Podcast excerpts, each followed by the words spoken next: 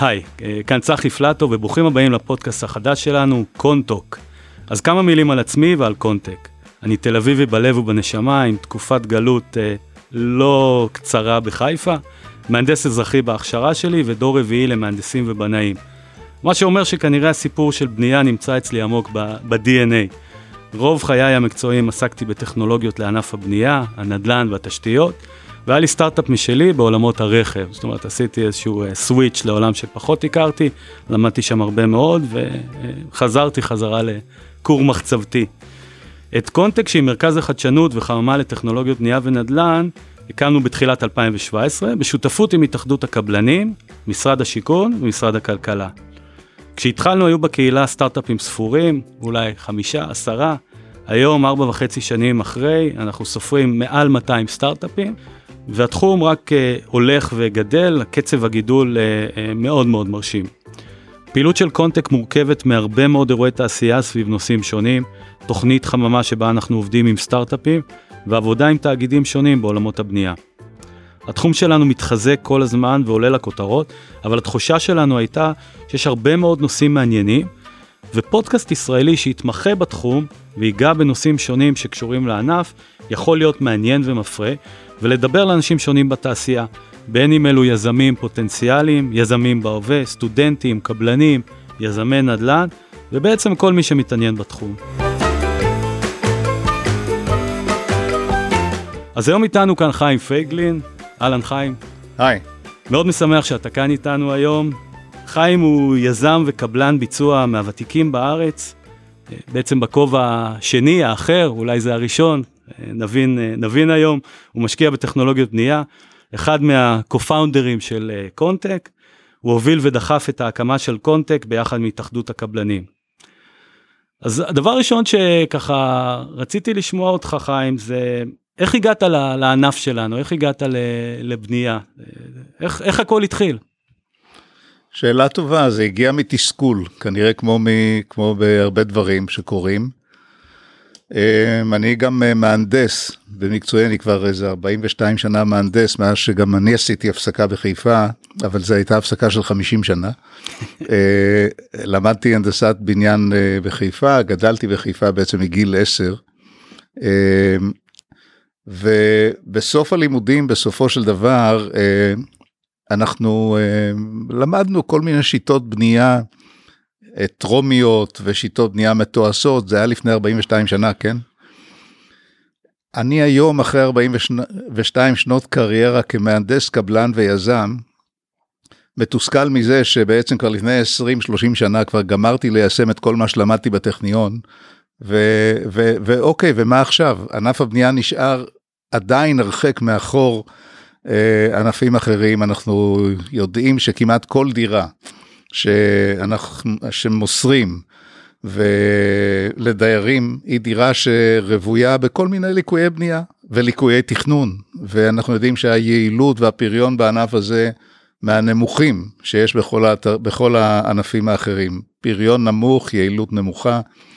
והאג'נדה נסתיימה, זאת אומרת הלימודים, אני יישמתי כבר את כל מה שלמדתי, אין לי, אז עכשיו צריך כנראה לייצר, לייצר משהו אחר, כי מה, הקריירה עוד ארוכה, אני בסך הכל רק בן 67 היום, ו, ויש עוד קריירה של, הקריירה הולכת ומתארכת עם תוחלת החיים גם, אז, אה, אז חשבתי שזה יהיה נכון אה, אה, להקים איזושהי קהילת חדשנות בענף הבנייה, חשבתי שכשבדקנו את זה חשבנו שישראל היא, היא מתאימה ביותר להיות המרכז העולמי של טכנולוגיות בנייה משום שבדקנו ומצאנו שאין שום מקום אחר בעולם שהוא עמק הסיליקון של טכנולוגיות בנייה ותשתית לא קיים פשוט.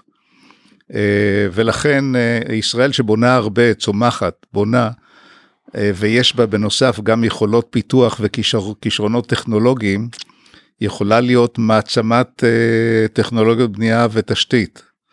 ו, ושאלנו את עצמנו איך אנחנו עושים את זה, איך אנחנו רותמים יזמים צעירים אה, ברוכי כישרונות, כאלה שבאים מ-8200 וכל מיני תלפיות וכל מיני יחידות כאלה, איך אנחנו מושכים אותם ואומרים להם חבר'ה יש פוטנציאל אדיר בענף הבנייה. אז, אז איך באמת עושים את זה? כי זה, בוא נאמר את האמת, זה לא נשמע התחום הסק, הכי סקסי בעולם, בטח לא אה, כשהתחלנו, נשמע משהו כזה כבד, איטי, אולי נאמר אפילו מעייף, אתה מסתכל על אתר בנייה, אתה עובר אחרי חודש, כמעט ולא קרה שום דבר, אתה עובר אחרי חודשיים, אז אולי זז עוד קצת משהו, אבל זה לא נשמע איזשהו תחום שיכול להתחרות בחבר'ה על הסייבר ועל ה automotive ועל כל התחומים המאוד מאוד uh, טובים שאנשים מגייסים בהם המון כסף, uh, ובאמת זה מייצר איזה מין uh, חשש בצד של היזמים. אתה צודק, צחי, ואיפה שאתה רואה, וגם רבים אחרים רואים מעייף ומתיש ומאיים, אני ראיתי הזדמנות. ואני חושב שזה נכון, זה, הדברים הם לא קלים לעשות בלואו-טק שלנו, אנחנו בפירוש בתעשיית לואו-טק, אחת הלואו-טקיות ביותר שיש. אבל חשבתי שאם אנחנו נצליח לשכנע את החברים הצעירים שיש להם יכולות פיתוח, שהתעשייה הזאת, רגע בואו נתבונן עליה ובואו נראה מה הפוטנציאל שלה ומה ההזדמנויות שלה, אולי נצליח למשוך אותם, ומה בעצם ההזדמנויות שלה. מדובר בתעשייה שמגלגלת עשרה טריליון דולר לשנה בעולם. זו תעשייה, אני חושב שבהיקפים שלה, נדמה לי שהיא יותר גדולה מכל תעשייה אחרת. אני לא חושב שהרכב, הרפואה, התעופה, אני לא חושב שיש איזושהי תעשייה שמשתווה להיקפים האלה, בהיקפים הכספיים שלה. אז קודם כל חפש את הכסף או חפש את האישה אבל נניח במקרה הזה חפש את הכסף. והצעירים שיוצאים מהצבא יודעים להריח איפה ההזדמנויות הנכונות כך לפחות אנחנו חשבנו התברר שגם כנראה צדקנו כן וזה באמת צמח מסטארט-אפים ספורים תוך חמש שנים ארבע וחצי שנים למעלה מ-200 כיום. אני רגע רוצה ללכת אה, עוד יותר אחורה. אה, אני יודע, אני חושב שהסיפורים שלנו אולי קצת, אה, קצת אה, מזכירים, כי אני אה, בא ממשפחה באמת של אה, בנאים, אפשר לקרוא לזה ככה, בנאים, מהנדסים, וזה כנראה היה כתוב, אה, כתוב מראש שאני אה, אשאר בתחום באיזושהי צורה, אני אעסוק בבנייה, ב, או באחד מהוקטורים של בנייה. איך, אה, איך בעצם אתה קיבלת את ההחלטה ל, ללכת לתחום לפני שהתחלת את הלימודים? מה, מה, מה, מה היה הדרייב? אני חושב שנשמתי בנייה מהבית, זאת אומרת, אה, היה לי סבא שהיה נגר, והוא עשה את כל הגגות, גגות הרעפים בחדרה, הוא היה הגגן של חדרה, מעבר לזה הוא עשה ארגזים של משאיות ורהיטים וכל מיני אפילו משחקי, אה, משחקי חשיבה מעץ, מנגרות כאלה כמו קובייה הונגרית שצריך לפרק אותה ולהרכיב אותה, היה איש מוכשר מאוד ומאוד חזק ומאוד אה, מרשים כזה, היה מטייל על הגגות עם כל ה... 90 או 100 קילו שלו כמו איזה נער קל רגליים על הגגות אני הייתי תמיד מתרשם איכשהו אה, איכשהו אה, לא פוחד להסתובב על הגגות ולבנות גגות כן. בלי כל אמצעי הבטיחות שאנחנו מכירים היום ו...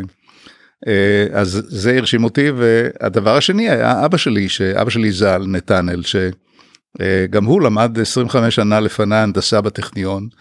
וכנער גם אה, נשמתי את, ה, את האתרים שהוא בנה ואת הפרויקטים שלו הייתי גם עובד באתרי בנייה בחופשות בחופשות הקיץ אפילו כנער כנער ואחר כך כסטודנט וכן הלאה. אז זה בא באמת מה, מהבית. מדהים זה סיפור מאוד מאוד דומה לסיפור שלי. אה, גם גם אצלי אבא שלי היה מהנדס אה, מהנדס כבישים. אה, ואביו היה גם מהנדס אה, קונסטרוקציה והסבא, האבא של הסבא היה למעשה אה, יזם, אז קראו לזה קבלן, אבל בנה לא מעט בתל אביב, בבאהאוס, אז כן, כנראה שהכיוונים האלה מוגדרים, מוגדרים מראש. ב-DNA שלנו, כן. לגמרי, לגמרי.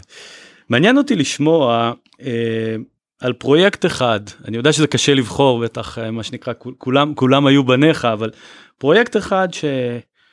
הוא מיוחד, הוא, הוא מרגש אותך עד היום, אתה ככה גאה בו. אתה עובר לידו והעין אה, מתרטבת.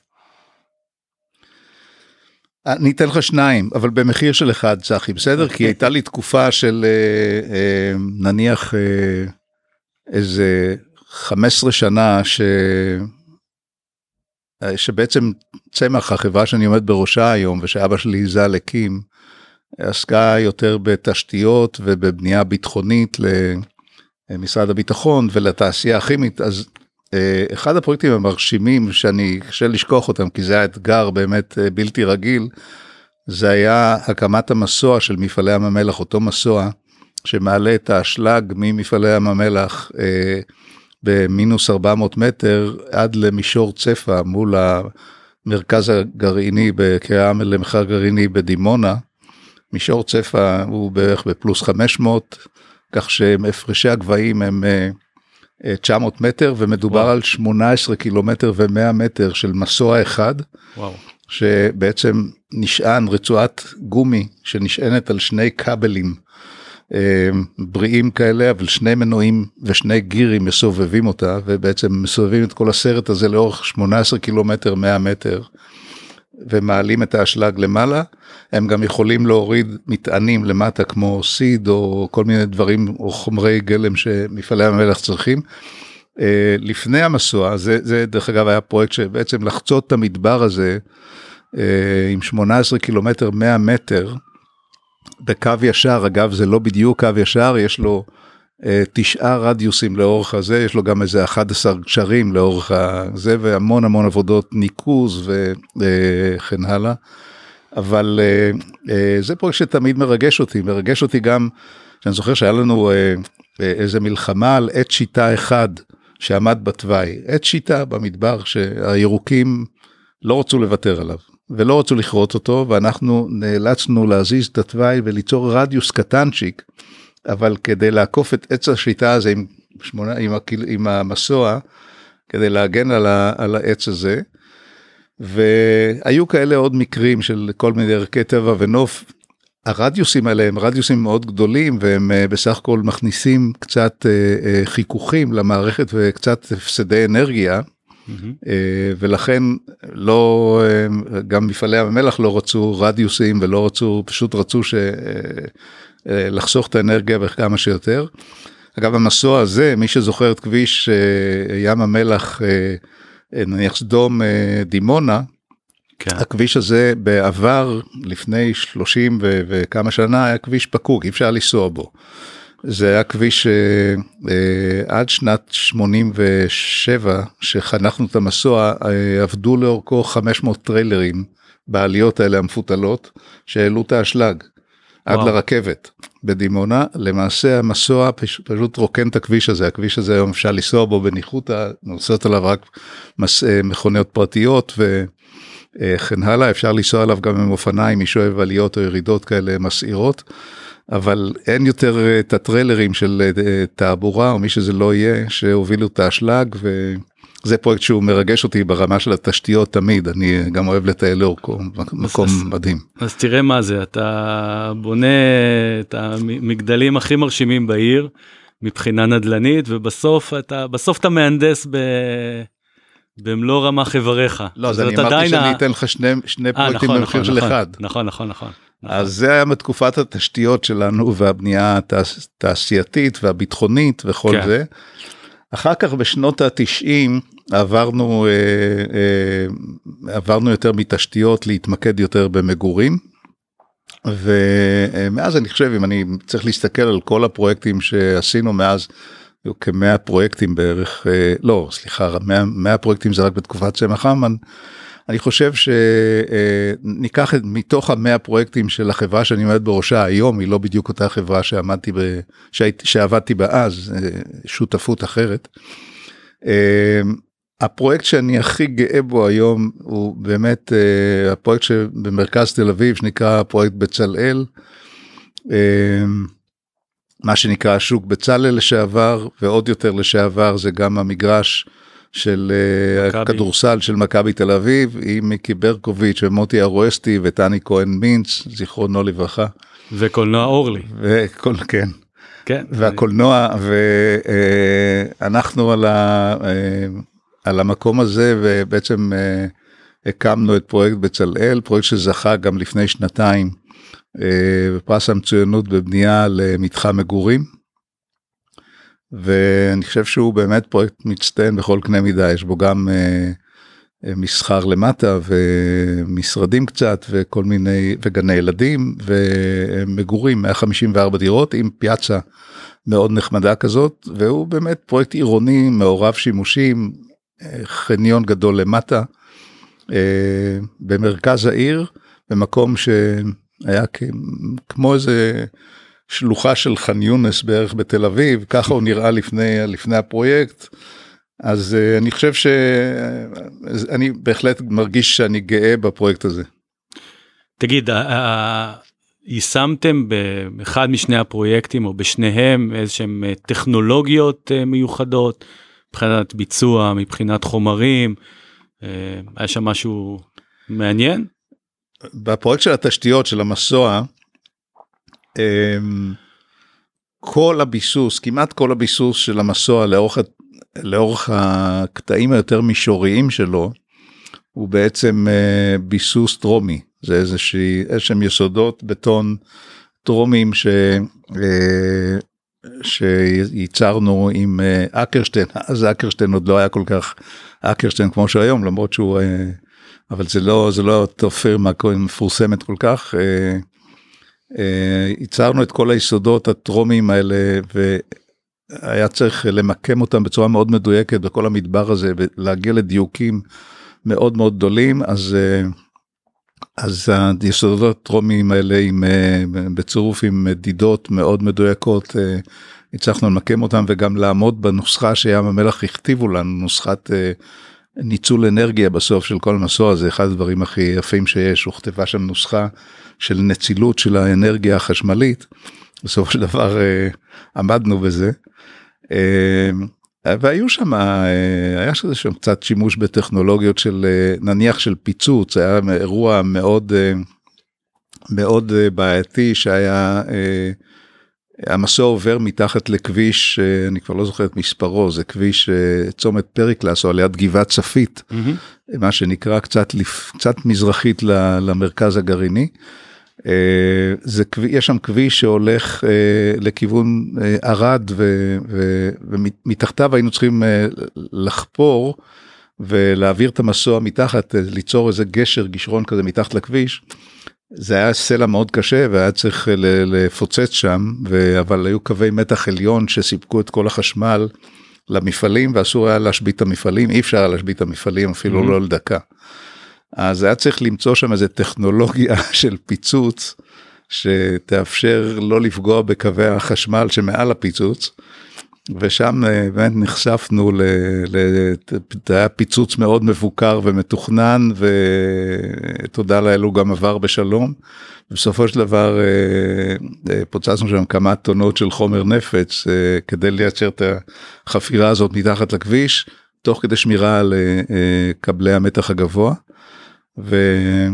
וזהו וזה זה חלק מהדברים שהיו שם היו שם סך הכל אה, הרבה מאוד שימוש בציוד מכני כבד אה, במכונות קידוח ב... אבל זה כמה זמן לוקח פרויקט כזה. הפרויקט הזה לקח שנתיים הוא לקח אה, אפילו קצת פחות משנתיים הוא לקח מאמצע 85 עד אמצע 87 אריק שרון ז"ל היה אז שר המסחר והתעשייה, לחץ על הכפתור בטקס רב רושם שם במישור צפה, והפעיל את המסוע, יש לי באיזשהו מקום אפילו את ההזמנה לטקסט הזה, שהייתה הזמנה מאוד מעוצבת ויפה. הבולדוזר לחץ. הבולדוזר לחץ. הוא לחץ אז זה עבד. וזה עבד וזה עובד עד היום. כן. וזה אחד הדברים שאני מאוד גאה בהם. בשוק בצלאל אה, שימוש בטכנולוגיות אה, עבדנו עם אה, תבניות מתועשות וכן הלאה וחיפויים ומערכת ירוקה של חיפוי זה חיפוי יבש שם שהוא מבודד גם uh-huh. ומבודד הפרויקט הזה הוא ירוק. אז בסך הכל יש שם גם איזה טכנולוגיה של פינוי הזבל מעיריית תל אביב. דרשה שהגירת זבל תהיה מתחת אה, למפלס הקרקע, אבל הפינוי של הזבל יהיה מפלס אפס, אז יש שם איזה מכבש, איזה מין בוכנות שמעלות אה, מקולה ענקית, ועם כל הביסוסים שלה זה חתיכת אה, פרויקט שהוא בעצמו כמו איזה כור גרעיני קטן, עם אה, קונסטרוקציות דרוכות כן. שם, ועם מאמצים עצומים בשביל להרים, אה, אני יודע מה, איזה עשרה טון מקולה גדולה כזאת שדוחסת את הזבל. לעלות למעלה למפלס הקרקע, כך, כך שאפשר יהיה לפנות. היה מעניין. כן, כן, נשמע, ש... נשמע שלא מש... לא משעמם בפרויקטים שלך. לא, לא שם. אם אנחנו כבר מדברים על, ה, על המסע הזה, על המעבר של, של צמח מקבלן ביצוע ובאמת בהארדקור, כי אני גם, אני גם איש תשתיות במקורי, באתי, באתי מכבישים אז אני מכיר את זה היטב, למעשה ממש לקצה השני, ל, איך אומרים, ל, ל, לקצפת. אה, תן לי ככה את, ה, את, ה, את ההתפתחות, איך, איך בעצם הפכת, אה, הפכת ליזם, אה, איך, איך זה קרה?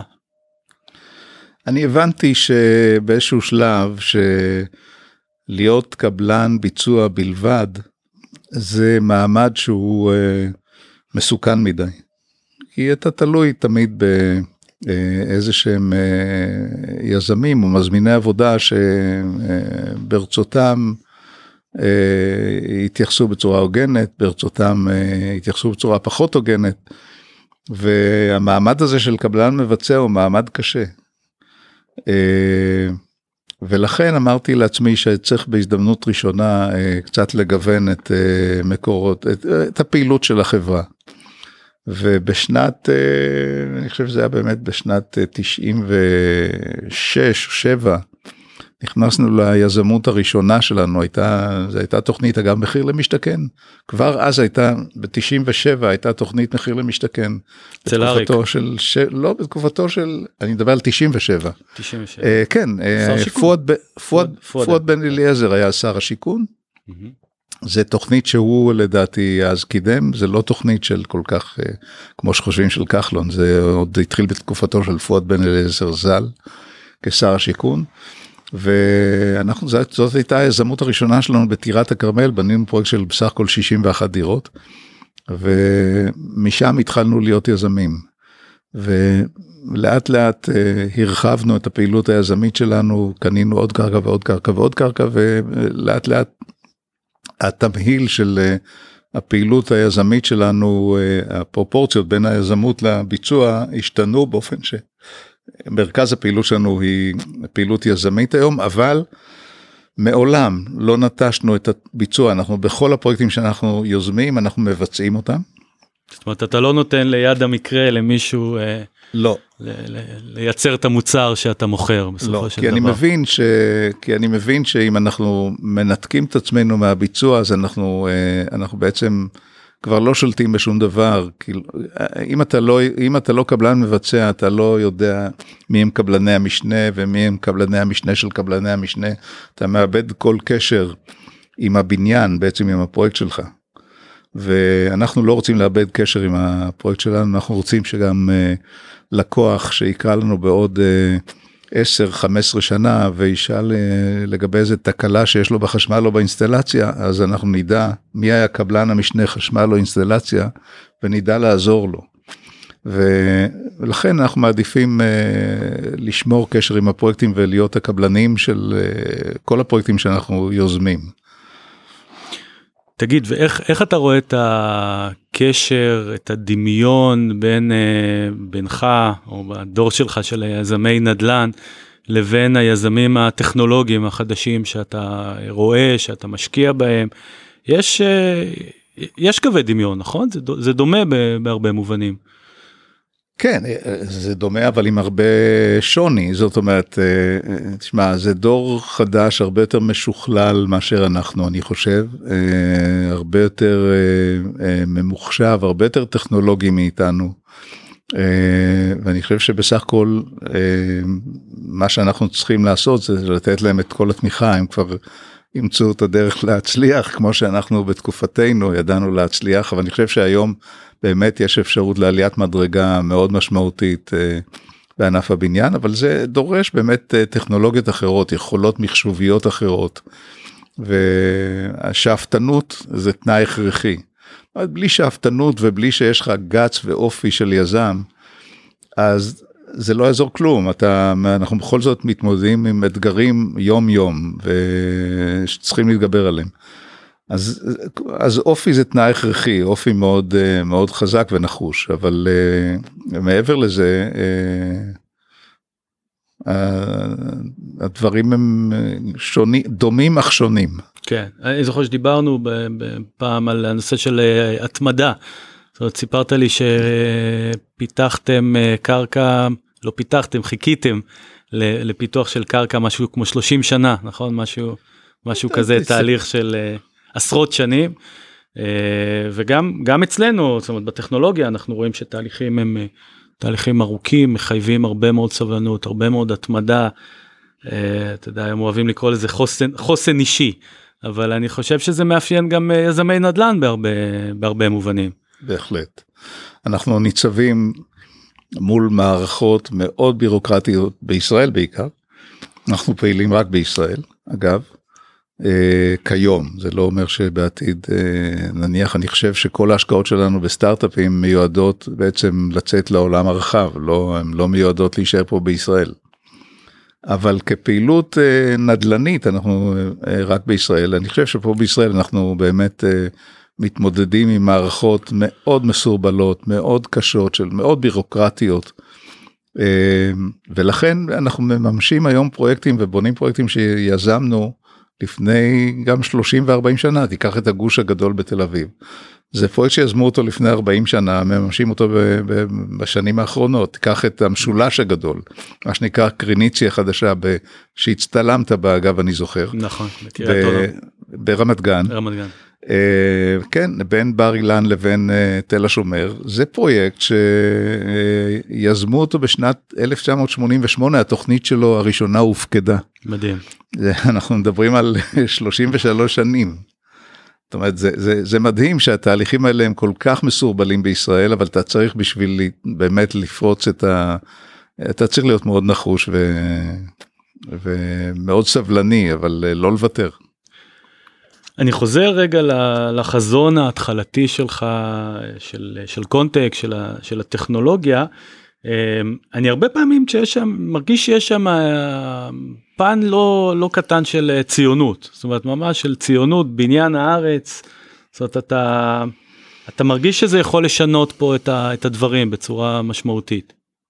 לגמרי תשמע יש בזה אה, בהחלט אה, הרבה הרבה מאוד ציונות זאת אומרת אנחנו אה, אה גם פרויקטים הרבה פרויקטים שעשינו אחרים קח את כרמיאל נניח שאנחנו בונים איזה.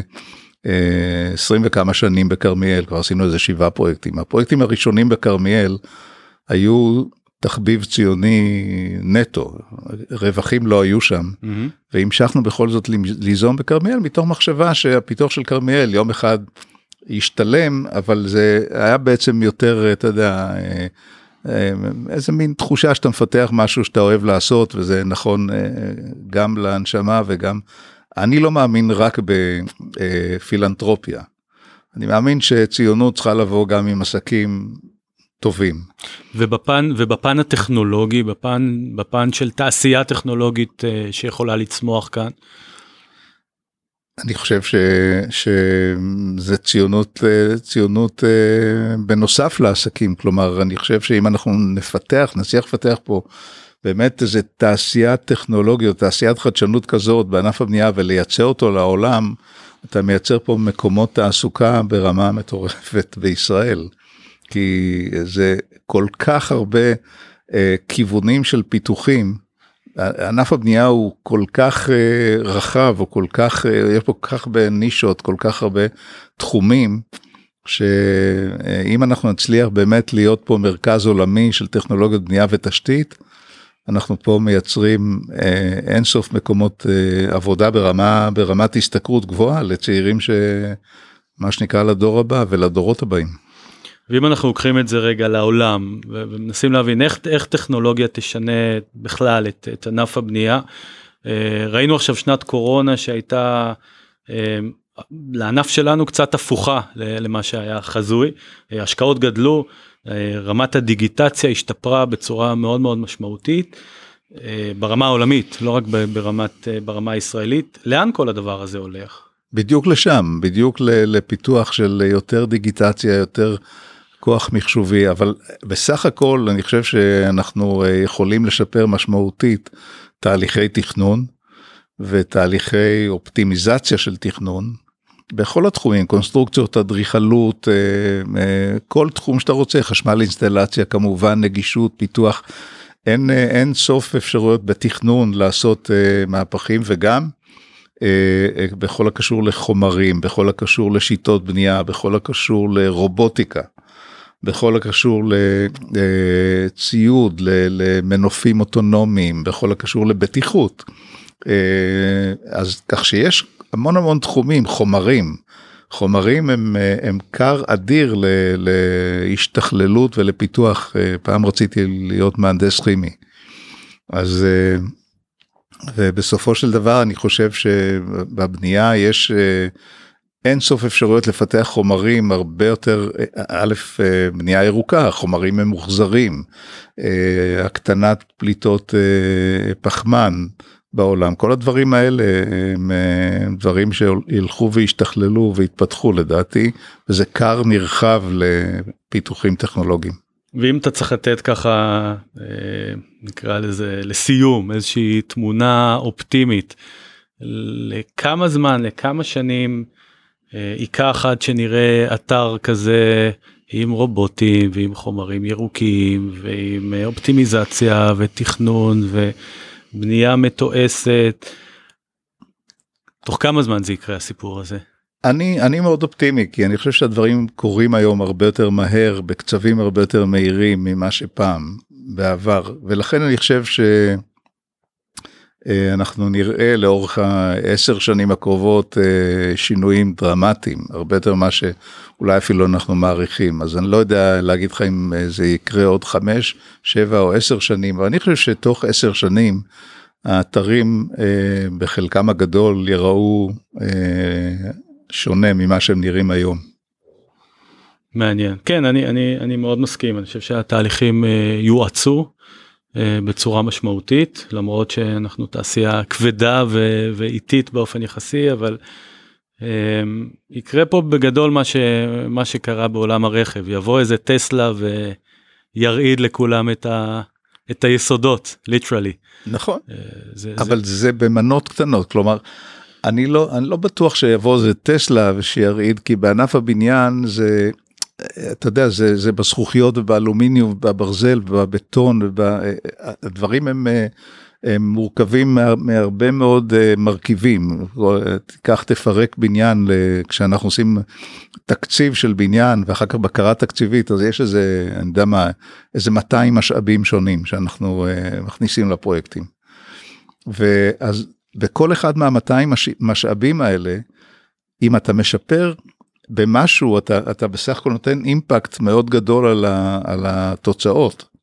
ולכן אני חושב שאולי לא נראה אה, בבת אחת פתאום אה, איזה משהו שונה, אבל בכל תחום ותחום אתה פתאום תראה שדברים משתכללים, ואני רואה שהדברים כבר קורים. ולכן אה, הדברים בסך הכל אה, אולי ייראו שונה בעוד, אה, אני לא, לא אולי, אני בוודאות משוכנע שהדברים ייראו שונה. ותוך עשר שנים באתרי הבנייה. זה, אגב זה גם מה שיפה כאן כל כך בגלל שיש 200 אה, משאבים כאלה אז בכל אחד מה-200 יש פוטנציאל אדיר לעשייה ליזמות לחדשנות. אני אתן לך דוגמה קח קח את הנושא של אה, משאבות בטון שמעלות לך היום אה, בטון לקומה גם 40 50 60 או 100 אה, בזמן שפעם היית צריך אה, להרים איזה דוד בטון כזה אה, מסכן והקצב היה מאוד מאוד איטי ומאוד מאוד מסוכן וכל היום אתה אתה בכל בניין גבוה כזה שותל משאבה משאבת בטון בשלד עצמו בבניין ומיקסרים של בטון באים למטה משאבה מעלה את הבטון לקומה 30 40 50 והכל בסדר הדברים הרבה יותר יעילים. אמ, יש הרבה דברים יש אנחנו מדברים על נניח רובוט שעושה טיח. לפעמים אתה צריך לעשות טיח גם על, על קצה של בניין או על איזה קורה שנמצאת באוויר בקומה 30 אתה לא רוצה לסכן אנשים אז יכול להיות שרובוט יעשה את זה יותר טוב. אנחנו מושקעים ברובוט שעושה טיח ושפכטל וצבע.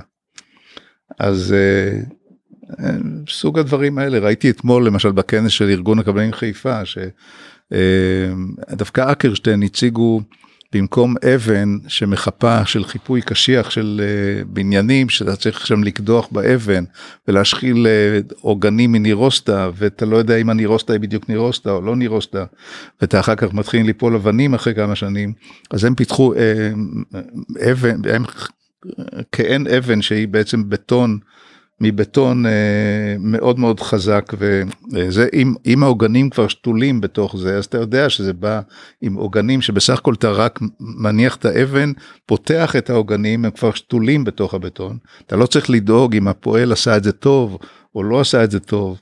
זה כבר קיים שתול בתעשייה וזה ואתה רק פותח את העוגנים ויוצק את הבטון בתוך התבנית והאבן מעוגנת כמו שצריך. אז זה דוגמה, יש כל הזמן חידושים כאלה.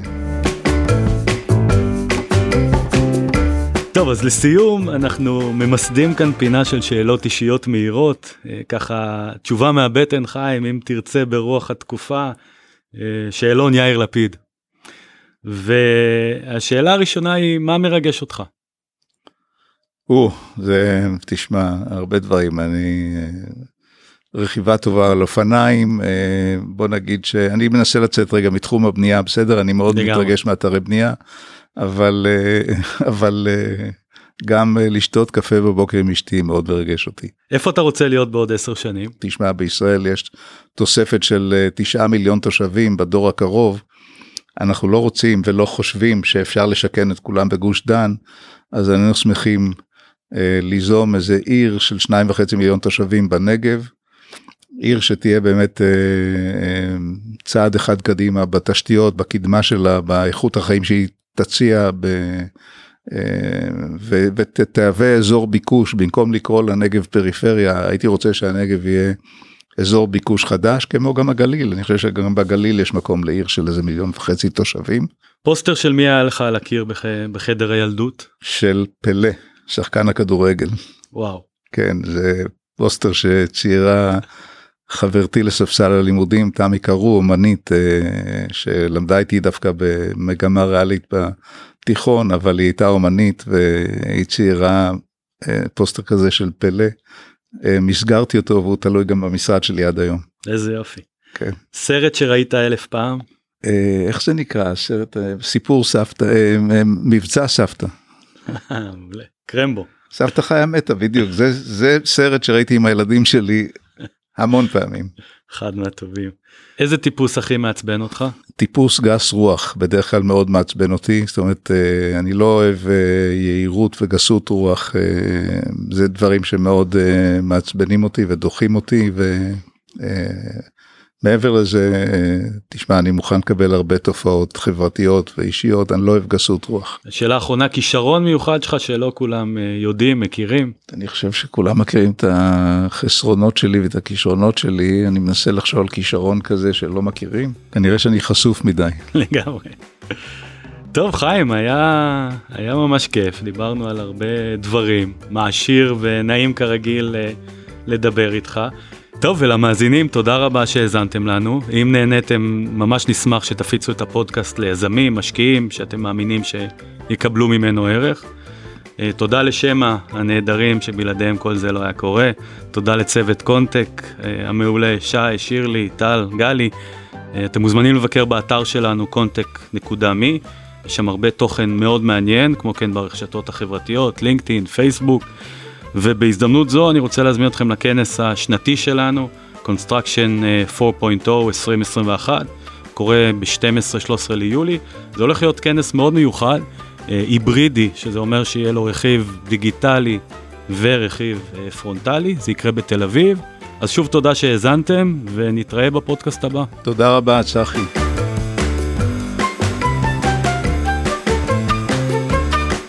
קונטוק הפודקאסט של קונטק, קהילת טכנולוגיות הבנייה והנדל"ן בישראל.